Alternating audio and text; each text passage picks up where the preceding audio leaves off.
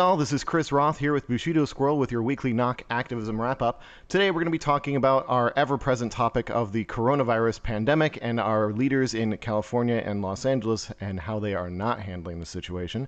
Uh, we've also got a bunch of stuff to talk about with a, a, town hall event that the two of us were at yesterday, which was fantastic. Uh, we also have some sad uh, discussions about the deaths of some uh, very prominent civil rights leaders last week that uh, everyone has been hearing about. We're going to talk about it briefly. A quick update related to the CalGang incident that we talked about last week. Uh, and then we have some updates regarding our institutions of higher education here in the state of California, including our very own alma mater. Uh, but first, how's it going, Bushido? It's going pretty well. Uh, kind of a busy day today with the March for Melly going down uh, yeah. from 2 to 5. So I know we're going to be out there, and a lot of folks are going to be there. So hopefully it'll be a really good showing. Uh, other than that, just kind of another shitty what the fuck week with everything going down in Portland uh, and uh, some uh, deaths of very prominent civil rights figures. So we'll get into that a little bit later. But it's uh, been another uh, another week. Uh, how's it been going for you? Uh, another week is an extremely accurate description uh, for what I would use for t- this week. It's I the we we've said many times in the past like you know time is, is a flat circle. What the hell does that anything even mean? Like the, we're losing the concept of time because of the the way the pandemic is working but this past week does feel like it was more of a gut punch than usual. Um, basically, because uh, specifically to my mind, because of all of the stuff that's been coming out of Portland over the last uh, 24, 48 hours. Like the first time I saw any of that, those videos of, uh, you know, masked and camouflaged up, uh, seemingly like just militia dudes who I, I believe are actually just some kind of a, a, a, a federal level law enforcement agency of some sort. They're Customs and Border Patrol. Gotcha. So the them well, the first time I saw any video of them just like walking up to somebody on the street and grabbing them, and the the person that I saw in the video didn't really offer up any resistance, and just went with them. My immediate thought was that's a weird arrest. It doesn't look like an actual arrest. It looks more like a uh, like an extraction, right? Where they're they're going in and they're grabbing like an undercover and pulling them out, kind of like when when we saw that. Uh, the video of the, the protests here in downtown at Pershing Square, and there was the dude in the white hat, right, that like went and grabbed the cop and like muscled him past the, the, the other line of cops, and then they, they walked off, and it was like, oh, that was clearly there was an undercover involved in all that. But when I saw the first videos coming out of Portland, that was what it felt like because of the way that it all went down. But now now it's just like, what the actual fuck is going on?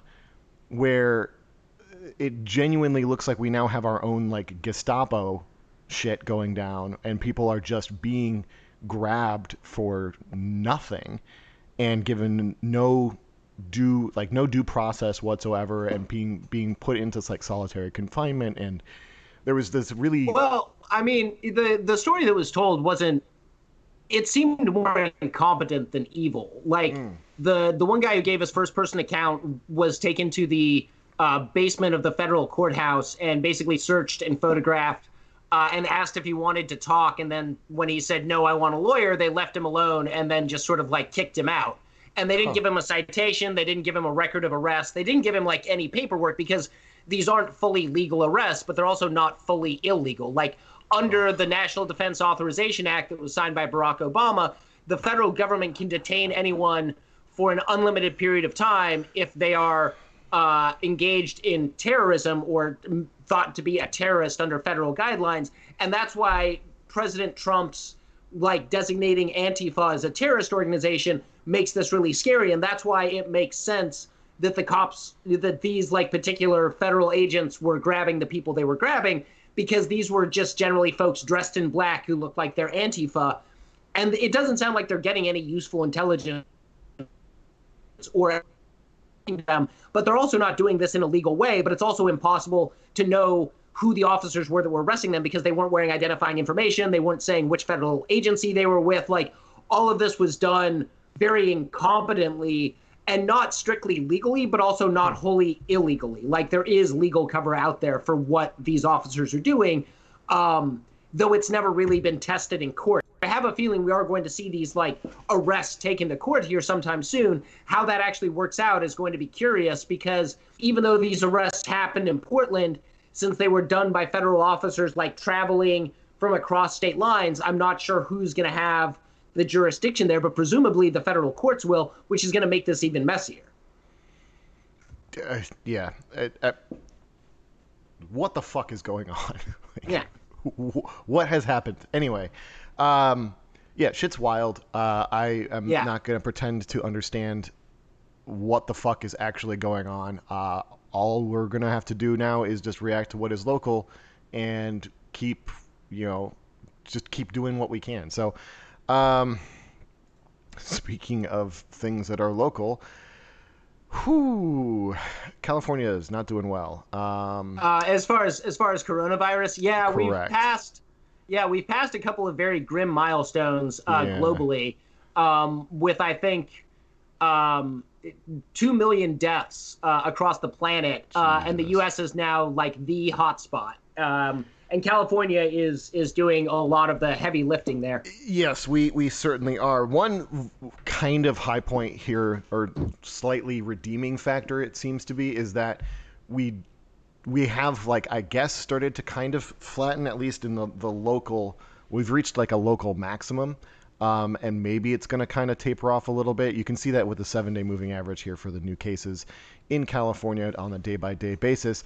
Um, as of 10 p.m., 10 p.m. last night, uh, we are up to a whopping 381,012 confirmed cases of COVID 19 in the state of California. Uh, that's 61,000 new cases in the last week, which is fucking terrifying. Um, we had 6,832 new confirmed cases yesterday. Uh, we're up to 7,702 deaths in the state, 89 of them yesterday. Uh, this this graph is a, a, this one is weird because it's you know we had like the first plateau and then we had the second plateau that was a little bit lower, and now we seem to have hit like a third plateau. Uh, mm-hmm where we're closer to the the 100 deaths per day on average. Um, but that is also, you know, we're very early on into this process. We know that the deaths be are a, a lagging indicator relative to the confirmed cases, which we've seen spiking like mad in the last few weeks. So it's going to be interesting to see where this goes. And I, I mean, as depressing as this is, like COVID did burn through some of our most vulnerable populations earlier on, and now it's more of a, a general population situation, and it's we're still fucked, but uh, maybe less fucked. Uh, here in the you know the county of Los Angeles, mm-hmm. we're up to 153,179 confirmed cases of COVID-19. Uh, we had 2,755 new cases yesterday uh, which uh, you know we're, we're doing this. We're recording now on a Sunday instead of a Saturday, so it's we're the we're in the the weird like off time of reporting compared to uh, what when we're normally talking about like the Friday statistics on this show. Mm-hmm. Um, but we're we're still seeing we still like saw 13% more yesterday than we had on Friday the week before, so we're still climbing up there. Uh, we're up to 4,084 deaths in the county. 36 of them yesterday. We're uh, in again like we're we had like this downward trend for a bit, and now we've spiked it up, and we're gonna see what the fuck happens. Um, one of the reassuring okay, so the the not reassuring thing is is this graph. This is uh, where we're at in the state of California in terms of hospitalizations, and we're seeing the the ICU beds uh, or rather the, the number of patients who are in intensive care has been slowly ticking up, but you can see in that lighter shade of blue the, the actual hospitalizations going up significantly higher. Uh, you know, starting from the middle of June and moving on till today, we've had just this constant uptick. Uh, when it comes to the like the the ICU numbers are not as bad yet, but we expect that those will probably also follow uh, because this you know as the, the disease progresses, people uh, have worse and worse health outcomes and end up in the ICU and then on ventilators, and that's when that's when the shit really starts to hit the fan. Uh, the available ICU beds for the state of California, we're actually doing pretty well. It's it's been pretty consistent. We did have a number of uh, more beds made available toward the end of May, which was great. Uh, here in the in the county of Los Angeles, we're following much the same kind of trend as the rest of the state, although we do seem to not be in as dire of a situation as the rest of the state. So there, there's at least that going for us. Uh, we seem to have been hit by most of this stuff earlier, and our, our available ICU beds, we've actually been going up, which is good. Uh, mm-hmm. I'm, I'm, I'm worried that we're going to be seeing in the next couple of weeks that number dropping down. And the scary part is when that number hits zero, and then we find ourselves in a situation like what happened in Italy. Um, and that's that's that's the bad times. Um, yeah. So uh, just I don't understand how we have been like we we've known what was coming.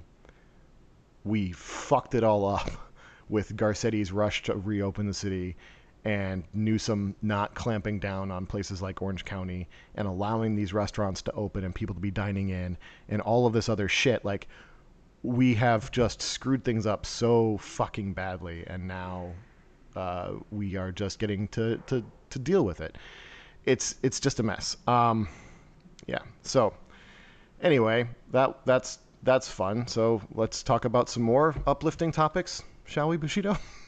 Uh, yeah, so uh, unfortunately, this week we also saw two civil rights icons pass away. Uh, C.T. Vivian, who was uh, one of the leaders of the civil rights movement with uh, Martin Luther King, and then also John Lewis, who was also a part of the civil rights movement with Martin Luther King, but was a much younger member. Um, and it was unfortunate that they passed away both on the same day, having inspired millions of people across this country. And John Lewis um, still was a fighter up until the end. And I know a lot of folks want to criticize him for some of his more centrist stances. Uh, I don't really feel like it's an appropriate time or place to do that. Oop. But sorry. Uh, sorry, just rogue audio there. Yeah, uh, CNN just decided to pop a thing up. Sorry. but um, but uh, uh, you know, John Lewis, um, I, I got to meet him actually a couple years Did ago you? when he came to Comic Con because uh, he did a, a, recreation of the Selma March with a bunch of kids on mm. uh, at the San Diego Convention mm-hmm. Center. So I saw him after that because I, I was not able to. I was stuck in the hotel as like an editor, uh, but I went downstairs to grab some lunch, and he was standing out front waiting for his car. So I got to like say hello and thank you oh, and shake cool. his hand. Nice. Yeah, and it was actually it was really like the man had a lot of power just in every in everything that he did and just the way he carried himself. Um, and it, it's you know, he was 80 years old and still serving in Congress. And I think for all of the good work that he did, like now we have to go and have another election, which I'm pretty sure a Democrat will win. Um, but I think it's it's one of these questions we have to have about Congress as to why the average age of Congress is so much higher than the average age of America. Like America is yeah. a much younger, browner place than either the Senate or the House of Representatives reflects. Now, the House of Representatives has been doing like some good-ish work moving towards a more representative body, but we're still out of alignment in terms of ah God, I'm splashing coffee all over myself. In terms of uh, the average age of the members and also the yeah. average wealth of the members. Like every yes. person who sits in Congress is significantly wealthier than people on average in America, and that's a problem. Uh, yeah, it, it absolutely is. Like that's one of the one of the most uh, you know amazing aspects of uh, these recent elections, you know, going back to I guess 2018 would still be considered a recent election, right? With mm-hmm. when AOC got elected, getting somebody who's like actually working class in there and getting more people like her, getting Jamal Brown, getting the presumptive, uh, you know, he, he's, won the, the Democratic primary. He's not going to lose in the general election to a, a Republican in that district. So he's going to be a new member of Congress. Like getting to see working class folks, people who are coming from educational backgrounds, coming from uh, you know bartending, coming from th- jobs that people actually like that represent the majority of the people in this country service industry jobs even like uh, also like those even professional managerial class jobs those pmc jobs like what i used to have uh, and, and you know and pr- professional technical jobs like what you do with the video editing. Getting more people like that into positions of actually talking about legislation and, and, being able to craft and change policies for this country is a hugely beneficial thing for us to have. And seeing these recent elections uh, and and and the, that trend line going in that direction for for Congress is great. Uh, I'm really hoping we get to see another tick on that one with you know if if Shahid is able to go in and actually unthrone Pelosi, like that would be immense. Like that would be a, a massive change of the wealth of Congress right there because she is like one of if isn't she like the most wealthy person in Congress at this point in in in the House of Representatives at least or close no, to it. No, she's not. She's she's one of the wealthier members, okay. but um, she, I don't think she's the wealthiest. Uh, so, her and her family, like she clocks in with her husband around a hundred million dollars. I want okay, to say yeah. sixty to a hundred million dollars, which is still insanely wealthy for Americans, and yeah. puts her like in the top tier of people in Congress, but not like at the very top. Gotcha. Okay, so yeah. it would still be a hugely beneficial change to be going from her to a uh, a, a, law scholar and somebody who worked for like the Electronic Freedom Foundation. Like those, these are these are good things to be seeing, but the holy shit, the Senate is so so much worse in terms of being completely out of touch and unrepresentative of the population, and also just out. Uh, uh you know, we're we're not going to go off on a massive diatribe about this, but the Senate as an institution is just so completely fucked and shouldn't exist. Um, and, and and we need to abolish it, but yes, they are they are massively out of touch. Don't do not represent us in a meaningful way, and uh, it's it sucks to see like where where we got how we got into this position. I mean, I, I guess it's really kind of always been this way, but losing somebody like John Lewis from uh, Congress who was fighting for uh, the things that we need. Uh, it, it, does it, it sucks it sucks a lot and uh, hopefully we'll be able to get somebody somebody to come in and replace him who can carry on that tradition. Um, I have absolutely no idea what is going to happen with that seat. Yeah, and we're we're just going to have to kind of see how this next election shapes up because the special election for Lewis's seat won't come until after the actual election yep. in November. Yep. Um, and how that's going to shake out, we we have absolutely no idea. But one of the things that's really important here is that the work of John Lewis is being taken into the 21st century by people like Black Lives Matter LA, who hosted a town hall with the People's yes. Budget.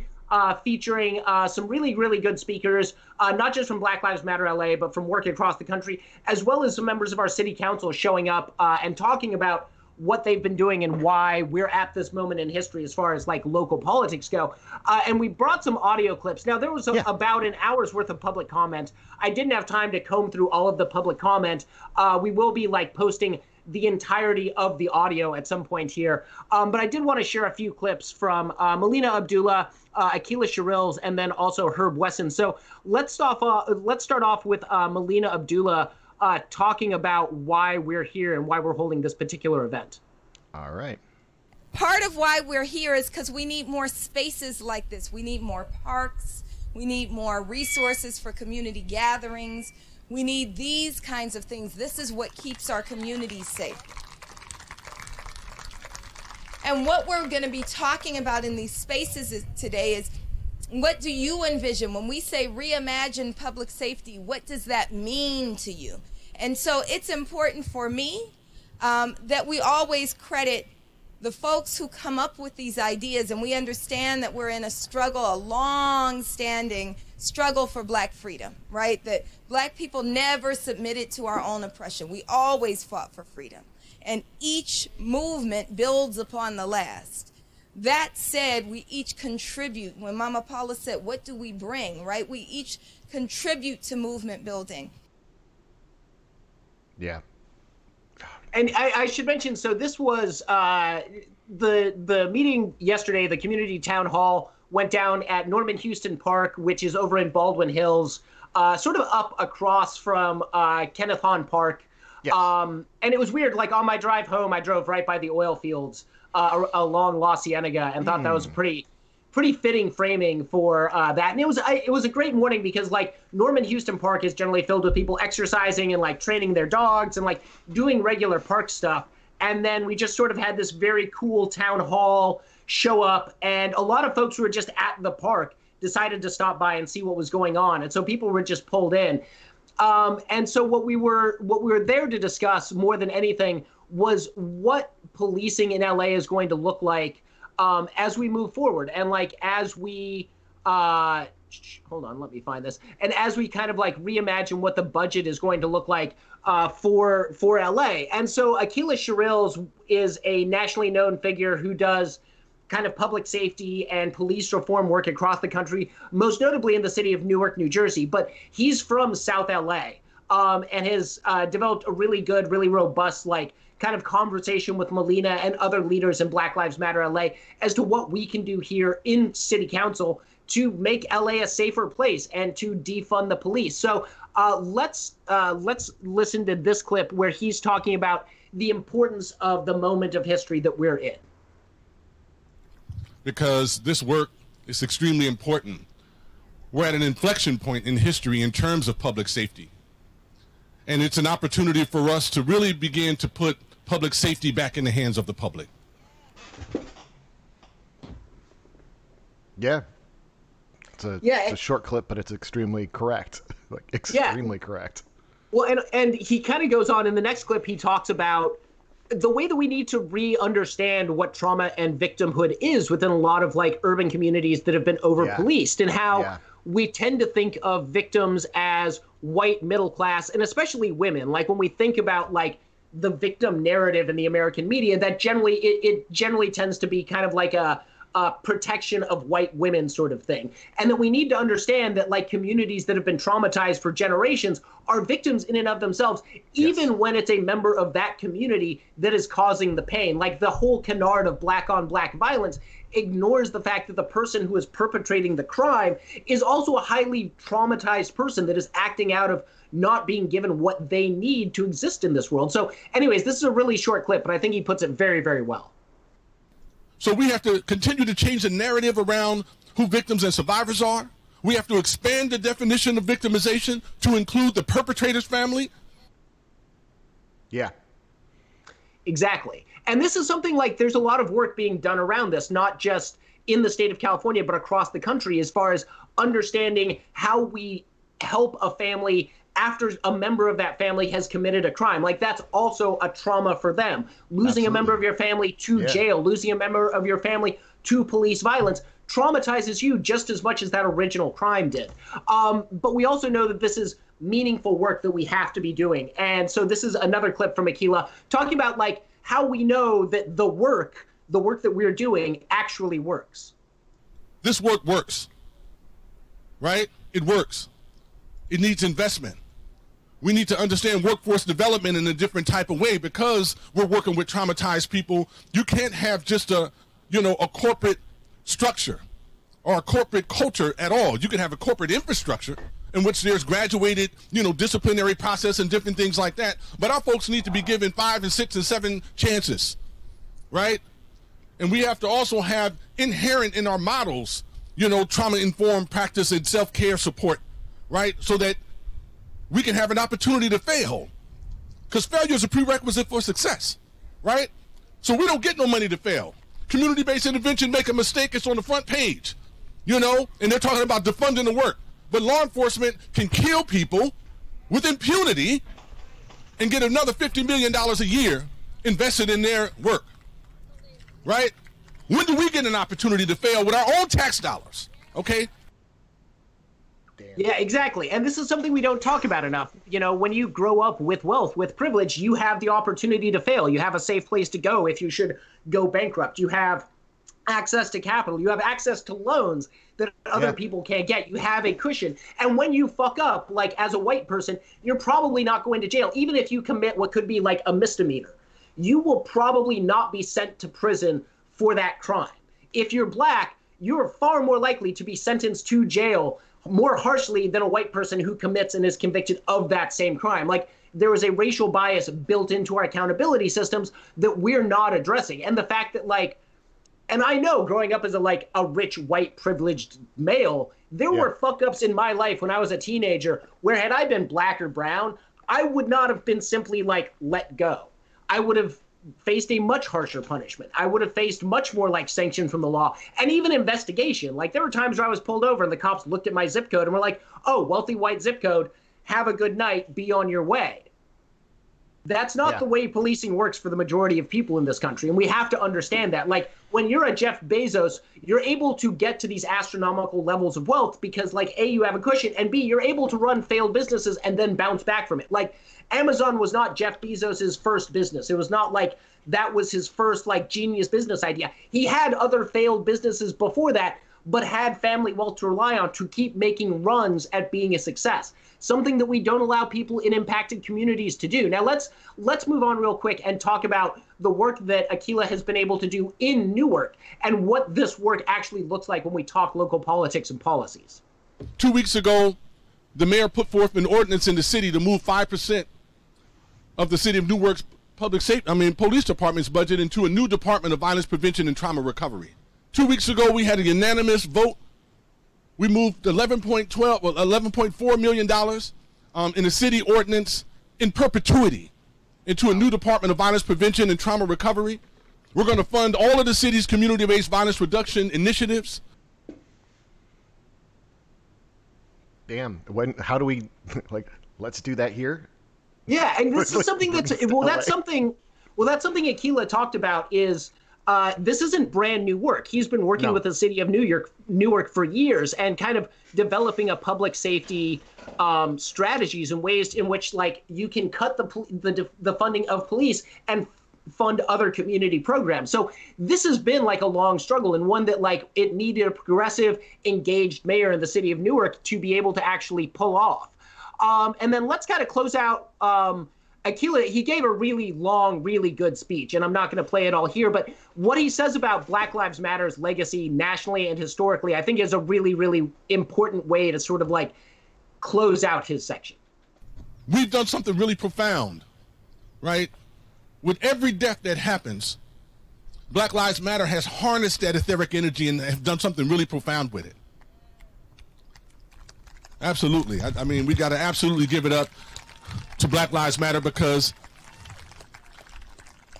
you know, it's a movement that has allowed us to have a different type of dialogue and conversation in this country. The, the public execution of, of George Floyd, I was just saying on, on our on our talk a couple of days ago with Melina, you know, uh, my mentor Orland Bishop was talking to me a few days ago about how when the body dies, it, it releases this etheric energy. And sometimes we we don't understand the, the the impact of it. That this life force that oozes out of the body and into the world can be harnessed, right? Very similar to the public execution of, of Jesus Christ. Yeah. Yeah. I forgot how like it, this was just happening yesterday, and it, it's one of those things where when you go to these events, if you're uh, participating in like the, uh, if you're participating in running the event, and in insofar as you know, you and I were running cameras and, and trying to document it, I was focusing so much more on trying to like get good angles and capture what people were saying that I wasn't as much listening to the words. So getting to hear this again, uh, it it it's it's now reminding me of just how powerful some of this stuff was uh, that was being discussed yesterday. Some of these testimonials that were given, and I do remember there were some absolutely heartbreaking stories which we're not going to be getting into. Um, but when when we do get this all of this information and, and the the content out there for folks, it, it's something that I can very strongly encourage everyone to listen to and take lessons from because this is the this is the kind of direct and informed democratic process that we need to see more of if we're going to have any chance of actually breaking down the systems of oppression that have fucked this country over so much for so long. Like we we cannot the the just the idea of using like the you know trauma informed policy making and and policing and changing these processes is so different from what has been so broadly accepted and I, I'm I'm loving learning about the fact that like in, in Newark that they've been doing this work for so long like I had absolutely no idea that Newark was implementing these kinds of things that we de- so desperately need here in Los Angeles and getting to hear that perspective and knowing that there are people out there I mean, I knew people were doing this work. I didn't realize how long they had been doing this work. I didn't realize that there were so many blueprints for us to be taking from. And that's why being involved with this process with like People's Budget LA is so helpful for me personally. And it's such a great process to be expanding to the rest of the city so that people are able to understand and and get that extra perspective and learn about these new systems and these new ways of handling the problems that we are facing. Um, but yeah, you you got a Well, couple so, more couple more clips here. Yeah, well, so and, and one thing I kind of forgot to mention this earlier uh, in regards to CT Vivian and and John Lewis is Yeah. in in movements like the uh, the poor people's movement, Yes. uh, led by Reverend Barber, we're seeing the work continue and in new ways and in ways that have been informed by the past and are building on it. And I think part of what we're seeing, especially in the town hall yesterday, is real buy-in from political leaders. Well, to an extent, we'll talk about that a little bit. But uh, let's go ahead and play like Herb Wesson showed up with uh, a couple of other LA City Council members, which isn't nothing. Like these are people who make a shit ton of money and are basically the elected representative for a quarter million people uh, in the city of Los Angeles. Their time is very valuable. Where they cho- chose to spend their time, who they choose to listen to, matters a lot. So having these people show up at this kind of a town hall to spend their time listening to people like Melina Abdullah, Baba Akili, and Aqeela Sherrills is really, really important. And not just because of their ability to vote on these policies, but just the amount of power that they wield within the city and even nationally, with LA being the second largest city in the nation. But yeah, let's uh, go to uh, let's go to Herb's introduction. I do want to present to you two of, of my brothers on the council. That is uh, Curran Price from Council District 9 and Mike Bonin from Council District 11. That's who's in the picture too, conveniently. Yep. but yeah, but so uh, Curran Price and um, Mike Bonin are both like fairly progressive, I would say, members of city council, or try and position them that way. Um, Curran Price is representing uh, District 9, which represents a lot of South LA and is seeing a lot of gentrification as well as a lot of policing. Uh, Mike Bonin on the west side is a little bit of a different figure, but we know Venice is a hotbed of gentrification. We know that Venice is a hotbed of violence against the unhoused. Like we're seeing that with illegal planters, with the illegal secure, with like the private security that's hired by firms like Google to chase people off. So while Bonin's district doesn't see the same level or volume of violence that we see, it, it has more acute problems. Yeah. But it's good that all three of them decided to take their Saturday and show up at a town hall where they didn't need to show up for this. Like they could have done anything else on their day, gone and met with donors, cashed a, a check from LAPPL. They could have done a lot of things. they showed up here. But let's talk about why. So um, Herb Wesson does a good job of encapsulating why he and these other city council members showed up here. Yeah, and well, before we jump into that really quick, we it's also worth pointing out that the park where we were at was actually in uh, Marqueece Harris Dawson's district, and he would Yeah. he would have been there at this event, uh, but was had a previous engagement that he wasn't able to break away from. Um, so I I'm, I know that he like he donated um, he his his office bought the food that fed everybody at the end there. So uh, he was there in in spirit, if not in actual presence. Uh, so he's been deeply involved in this, and it, it is worth pointing out that if he had been there, we would have had 100% of the black representation on city council at this event with BLM, which is huge. Like that, that is absolutely something worth commenting on. But uh, yeah, let's go ahead and get into uh, more talking about, uh, or Wesson talking more about what was going on uh, at this action.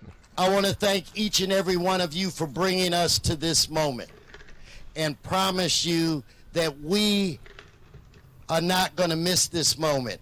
This is the greatest opportunity in the history of this country for change, and with your help, we on the City Council will put in place the types of things needed to ensure that we don't just keep this conversation going, but we have something that's real that we can touch and that we can feel. Great. Yeah.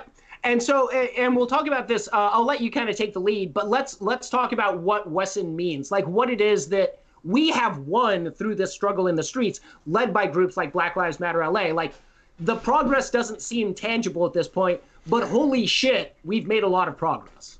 Uh, yeah. So the the the fact that we're even talking about the stuff that we're talking about right now is in and of itself progress. That, rather that the elect we we're going to be talking about this shit anyway, and that that's neither here nor there. But the fact that we had a crowd like what we're showing right here show up at this event, the fact that we've got we had three council members present at the event, and we had a fourth one that was involved. Uh, the fact that we have a motion that is working its way through council, even though they're not doing anything in July. The fact that that, that motion is there and they're talking about creating an unarmed response replacement for the cops. And there's another motion that I think honestly uh, is is even bigger. That's the one that Marqueece and Bonin are putting together that removes LAPD from traffic enforcement. These things are fucking huge. LAPD has been a behemoth in, in, in LA politics and just LA life for generations at this point. And to be trying to claw any of those responsibilities back from them and getting official buy in from some of these incredibly powerful politicians in the city is absolutely tremendous. Like, Herb Wesson was the council president for a long time.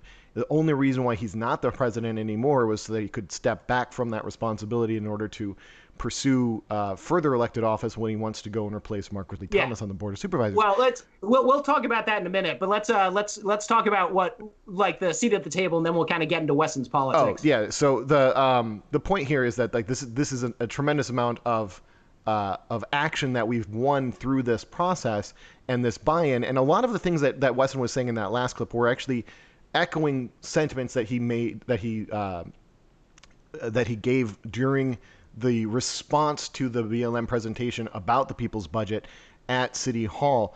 Um, well, God, that was like a, what a month ago at this point.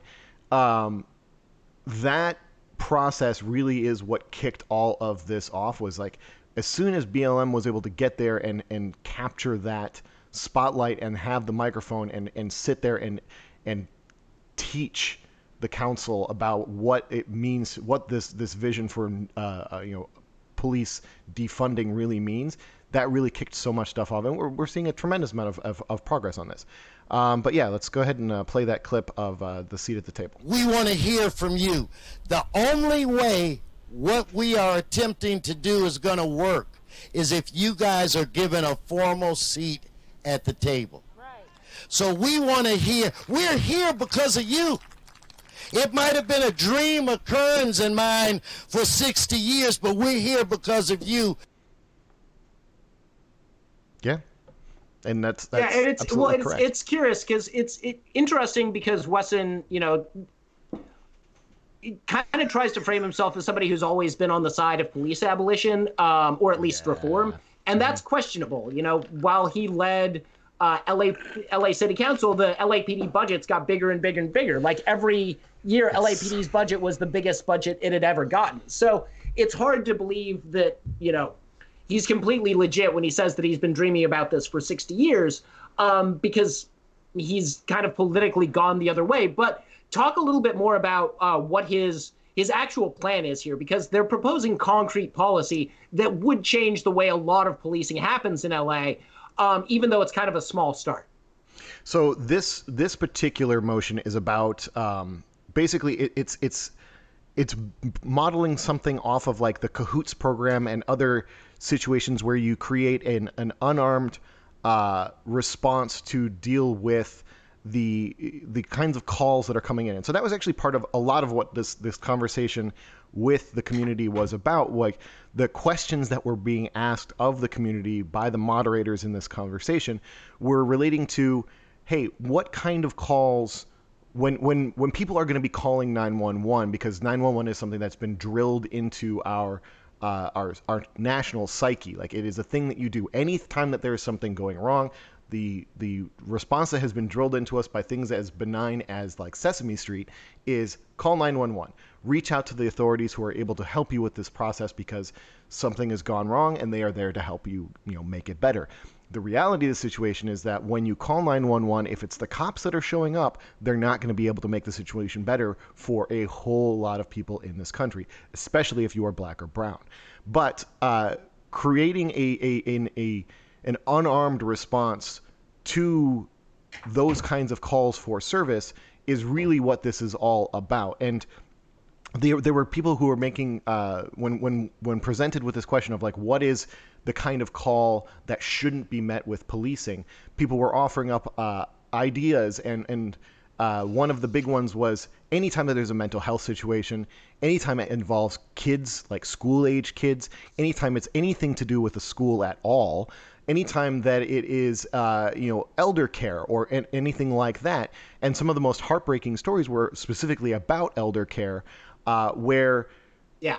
the only thing that that happens like if we don't have the proper infrastructure in place for the mental health facilities or even for the senior care like if if instead of having um if if we don't have 911 default to like the fire department or other groups that are actually able to provide care and help people and instead if it goes through the police it just sets everything up in in, in such a totally dark and and and wrong direction and that Well, and was what a- even- a lot well, of this even- was even even beyond that, I think uh, Yeah. both Herb and also one of the other uh, speakers from the community Yes. made the point of like, hey, you know, if you have people that are just hanging outside the liquor store or people that are leaving the bar and they're drunk, you know, rather than waiting for them to get in the car and getting a DUI and having their car towed and spending a night in jail, why don't we have a system that can intervene and get Yes. them home safely? You know, like when Herb was like, "Hey, if you come out of the bar drunk, wouldn't it be better if a couple of guys roll up and say, "Hey, it looks like you're really drunk. We'll get you home. My partner here will drive your car to your home." And then when they drop you off, they leave you a citation and like you have to show up in court in 40 days, which that part is kind of dumb. Maybe Herb is thinking we'll like divert to like a substance abuse court or some sort of intervention court. But the idea of just getting somebody home to sleep in their bed instead of spending the several thousand dollars it takes to arrest, process, detain, and then like impound the car and then send the person home after a night in jail of them risking exposure to COVID and all of that other stuff, that we can have a justice system that doesn't rely on physically locking a body in a cage in order for it to work. And that's a major part of this is that the whole process of being arrested and having to go through that processing is disruptive and traumatizing as well. We don't necessarily need that. Like we know from people who cross the border and exist in this country without documentation, when they're given a court date, 95% of the people who are given a court date for immigration court show up. And it's the same for people who are going to regular criminal court. Like 90% of people will show up whether they have bail or not. People want to show up and get this stuff cleared, especially if they know that they're not going to be facing like carceration, but rather like some sort of a program that will actually put them in a better place. And that's all part of this conversation that's going on here. Now, there's a lot of questions I think to be asked about how much we can really trust Herb uh, in what he said because he's obviously running against Holly Mitchell for the the county board of supervisors, and uh, he's very you know well spoken as far as politicians go and knows how to say the right things, but he rarely follows through. And even then, like when he was giving this talk, he made it seem like the plans that he was pushing were really revolutionary, which I guess to an extent they are, but they're not that revolutionary when put in the context of what we're actually demanding. And especially when put in the context of the amounts of, of abuses that we're seeing. Um, so let's talk a little bit about the latest arrests with the uh, CalGang database abuse by Metro, uh, which has been kind of a, a simmering scandal for the last six months, finally seeing some traction. So uh, let's talk about what's happening there. Yeah, so we were talking uh, last week about how there were three officers who have been uh, charged in this process. Uh, news broke over the last couple of days, uh, actually, right after we recorded, um, that 16 additional LAPD officers are now going to be facing criminal charges in this investigation. Uh, and this is again, it's it's all about the the falsified records of uh, field interviews. So basically, these are these are innocent motorists and pedestrians who were questioned by police that were then labeled as gang members in a database according to an LAPD memo. So this is all reporting coming out of NBC, who I believe they were the ones who kind of broke this story back in January. Uh, but there's there's been a lot. Like this is uh, LAPD's uh, elite metro uh, division is the source of many many problems in this city. Um, so the memo from LAPD, according to NBC, it confirms the total number of officers under investigation. in The case is now 24, including the three charged last week, 16 more uh, who face future criminal charges, and five others suspected of violating department policies, but not of breaking the law. So we're going to have to see how that all, all, all comes out because the department policies uh, on a lot of this stuff, it's Well, The the, wi- CalGang, the CalGang database itself was just absolutely broken even Yeah. before this story. Yeah. Like LAPD spying had sued and or Stop LAPD spying Yes. had sued to get records of CalGang database and uh, uh, Predpol and other data-driven policing programs in the city of LA, and found that there were several infants on the CalGang database. Um, there were also several people who had never been convicted of any sort of a violent crime or stopped in connection with a violent crime who had somehow ended up in the CalGang database. Um, there were hundreds of people who had zero interactions, like zero negative interactions with the police, who had ended up in the CalGang database. And the LA Police Department and the Sheriff's Department couldn't explain why these people were there. Um, and out of a very simple Jesus. sampling, I think they sampled a thousand records, and out of that, 10% of the people in there had no violent arrests or violent convictions, but were listed as violent offenders on the CalGang database. Yeah, Fuck. it's it's it was you know, and if you're if somebody if you're somebody who deals with like data like as your job, you know that a 10% error rate is way too fucking high. Like that spoils all of your data. And that that random sample could get larger, could get smaller. Like again, they didn't sample the millions of records that were going on there. But if you just sort of like game that out over the the size of the the state of the California or even just the size of the city of LA, 10% of the people who are there and are facing more extreme um, punishment if they ever get arrested or convicted of a crime is a huge fucking error rate to be playing with. Like, if you were playing a video game where 10% of the time you just lost because the game was just programmed to do it that way, not because you did anything to lose, Yeah, you yeah, would yeah. not play that fucking game, No. right? Like if if every chess match that you started had a 10% chance of resulting in you losing for no good reason, you would stop fucking playing the game. Like nowhere in the world do we accept that kind of like error rate, especially when it comes to people's fucking lives. yeah. Jesus Christ. This okay. Yeah.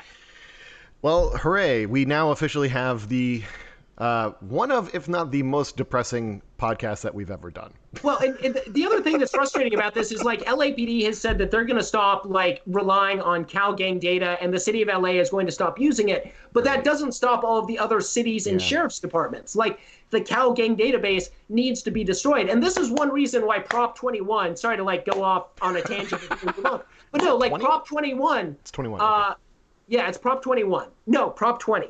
Prop 21. Sorry, Prop 21 is repeal Costa Hawkins. Prop 20 Yes. is uh, expanding the the CalGang database, expanding the use of DNA, and expanding the list of felonies. And this is exactly why we need to not do that. We've seen that given these tools, police in the state of California and the city of Los Angeles will always abuse them. Prop 20 is funded by cop money and Safeway because Safeway wants to send you to fucking jail for shoplifting from a fully insured corporation that puts its essential workers at risk and underpays them to begin with.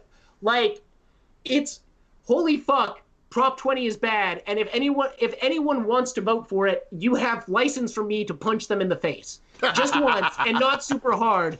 But I, I will I will give you clearance on that one. But anyways, let's let's move on Holy to our last yeah let's move on to our last very frustrating story of the day um, one that is sort of good but also sort of bad so uh, in um, oh hey chris i have a joke for you yeah. Oh. Oh no. how do you Yeah. know somebody went to usc Uh, I. I they'll I, tell you so in that Yeah. spirit as chris and i have mentioned several times we both went to usc usc's president max nikias max nikias who was one of the most highly paid educators i put that in quotes because he was an administrator but one of the most highly paid people in education in the country uh, in, in the in the us uh, he left after it uh, the story broke that he had been shielding a doctor on campus from charges of sexual abuse and sexual assault for literally years. This doctor has been at usc for decades uh, had abused hundreds of young people across that time. Also was a doctor for the U.S. Gymnastics, which works closely with the IOC because we know that the IOC has a massive sex abuse problem, especially in in um, sports like gymnastics. Anyways, Max Nikias is finally leaving USC, and uh, he got quite the golden parachute. Yeah, uh, was it six million dollar golden parachute? Yeah, so they basically what they did was because he was leaving his his uh, term early. I think he he left three years before his contract actually ended. They decided to just cash out his contract. Like, oh, we have to get rid of you because you've been hiding a doctor who's been sexually abusing young women and young athletes. Here's all of the money we said we were going to pay you instead of, hey, fuck you, here's a lawsuit. Like, and he's also he's a trustee for life, so he gets to sit on the board that decides USC's like overall direction for the rest of his fucking life without question. Great. To put this to put this a, a little bit of a finer point on this, uh, USC employs uh, 1,800 part-time faculty called adjunct professors. We've covered the life of adjunct professors on the podcast before. Yeah. Um, but USC pays anywhere from 3,800 to 8,000 dollars per course, per course. So that means for the entire fucking semester, you get $3,800. If you're teaching a four month long course, 3,800 bucks for the entire four fucking months of teaching that. Not a salary, not benefits, none of that stuff. Even if you're getting the higher end of that, even if you're getting $8,000 for a course, that's about $2,000 a month.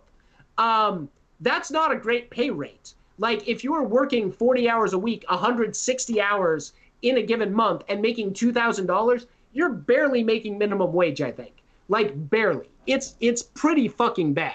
Um, but so USC, despite being an incredibly wealthy college, still is underpaying for its educators. It gets worse when we look at the UC and the CS system and even the community college system. And I mentioned them because Janet Napolitano is finally leaving as the head of the UC Board of Regents, where she was pulling down a salary of $570,000 a year.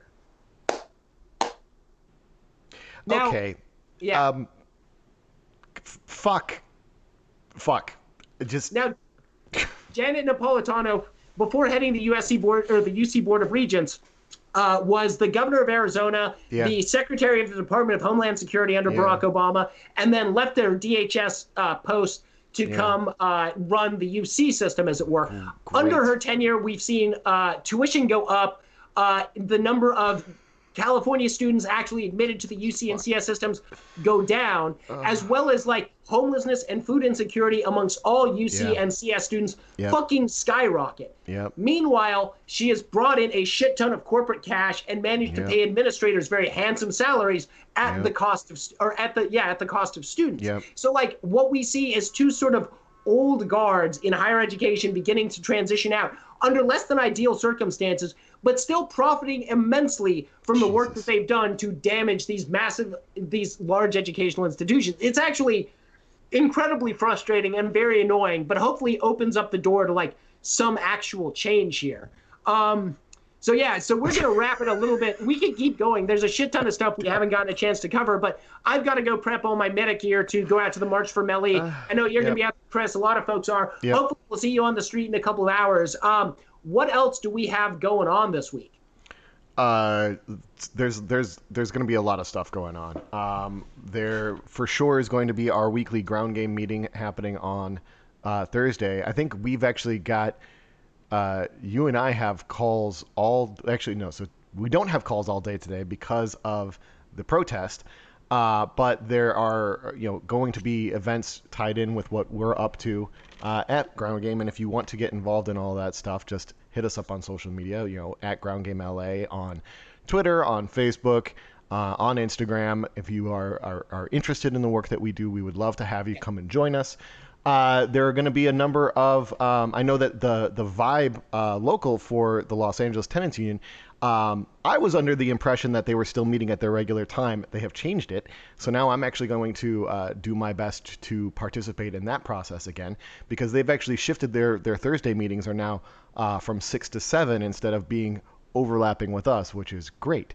Uh, so if you are a tenant and you are facing uh, potential eviction uh, coming up here because everything is fucking broken, uh, we would love to see you come out and, and get involved in one of these tenant organizing groups. Uh, no Olympics has been doing a bunch of events. Uh, I think all of them have actually happened in the Well, they past had- yeah, couple they- days. Well, they had a they had a teach-in yesterday, Yeah. uh, but then also there's the uh, the J20 strike is happening tomorrow. So if you get the chance, uh, take the day off work. If you can't take the day off work, walk out for eight minutes. Uh, these will be happening all across LA. If you we don't have like a list of the number of events happening here in LA because there's a freaking lot of them, um, but you should be able to track some down on social media or hell just have your own. Um, And if you do get the chance, get out there and support. Um, other things that are happening this week that I'm trying to think of is I think there's a city there's some city council meetings coming up also, right, Chris? Uh, no, there's there's a board of supervisors meeting. The city council That's is right. still there's so the city council is still on recess until the 28th, um, because July is just their holiday. Um, But there is going to be a board of supervisors meeting coming up on Tuesday, and I am going to be live tweeting that one um, because that is just a thing I do now. And it should be fun. Uh, I'm going to try to get it up on, on our Twitch channel uh, with stuff going on and be, making it interactive, which should be uh, entertaining. Um, But yeah, so there, there's there's going to be the supervisors meeting. I don't actually have the agenda in front of me because I'm uh, not as prepared as I want to be because it's too early on a Sunday morning uh, for us to be doing this. Uh, and holy shit, this is honestly so much stuff has happened, uh, and it's all depressing. And Well- I'm still I'm so mad right now about the Max Nikias thing. Uh, But uh, to to put a to give you all something to look forward to, uh, Ground Game is going to be hosting a series of kind of like training Yes. sessions coming up in the next couple of weeks called Ground Game Summer Camp. Uh, we'll be putting out the registration links and uh, everything so you can sign up for that. Uh, we're going to be doing everything from covering like police liaisoning to like digital organizing tools to how to screen print stuff. There's going to be a whole host of classes. We're scheduling them uh, kind of one or two classes like during the day and then most of them in the evening because we know most people's schedules allows for that.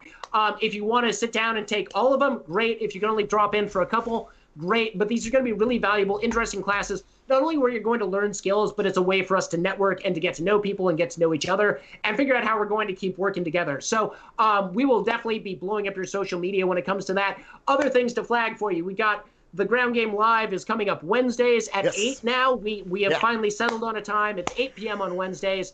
Uh, this week it's going to be Rachel Reyes and Vic are going to be hosting with a couple of amazing guests, including Godfrey Plata uh, and uh, Jane. Jane, uh, from uh, K Town for All, uh, who's made some of the most viral graphics of this entire fucking uprising. Graphs! Graphs! Yeah. yeah. Um, but they've been spreading across the country, and people are finding bar graphs to be very, very handy. Uh, and then what else do we have coming on? Oh, Rat Bastards will not be playing tonight, but we are going to be back next Sunday, and then every Sunday from there on out, starting at 6 p.m., uh, broadcasting on Twitch. You can find us at twitch.tv backslash Ground Game LA. For those of you that don't know, Rat Bastards is a Dungeons and Dragons campaign, or we're using the Dungeons and Dragons kind of like formulas and metrics to play the game. Uh, basically, it's a Wild West uh, organizing campaign where we're working our way across the land, uh, organizing henchmen, liberating towns, and then also murking the big bads who refuse to play nice. Um, because, you know, that's what happens. And also, like, we we may or may not all have turned into were rats at some point. So you'll just have to tune in to find out how. we will be raising some money through that. Nice. It will be uh, it'll be going to fund Mutual Aid Los Angeles, which is still Mm-hmm. going really really strong. Um, and so, anyways, uh, before I keep talking and make myself late, uh, thank you all very very much for joining us this week. Hey, Chris, take us out. Uh, yeah, so as always, if y'all have any events that you want us to be taking part in, publicizing, or just being made aware of, hit us up, send us a message. You can reach us through the Ground Game LA Facebook page or on Twitter, on Instagram, all of the social media stuff that we always talk about. Uh, this podcast and every podcast, uh, every Ground Game podcast is a product of knock.la. You can support our work over on patreon.com slash knock underscore LA. Uh, of course, you can check the description uh, of this podcast for links to actions, social media, and of course the sources that we use. And also, really quick shout out, thank you very much to Josie Huang for covering uh, the uh, the town hall yesterday and for taking those fantastic pictures that we used to go with the audio for uh, Melina and Aqeela and uh, Herb Wesson. So thank you everybody for tuning in. Uh, we're not going to be doing these at 9 a.m. Uh, often, but this is a special day, and so uh, hopefully we'll see all of y'all in a couple of hours uh, for the March for Melly. Uh, yeah, stay safe out there. And, wear a mask. And some yeah, and uh, to leave you all on a, a, quote from John Lewis, real quick do yeah. not get lost in a sea of despair. Be hopeful, be optimistic. Our struggle is not the struggle of a day, a week, a month, or a year. It is the struggle of a lifetime never, ever be afraid to make some noise and get in good trouble, necessary trouble. Thank you all. Love you very much. We'll see Thank you out you. there on the streets. Awesome. Peace.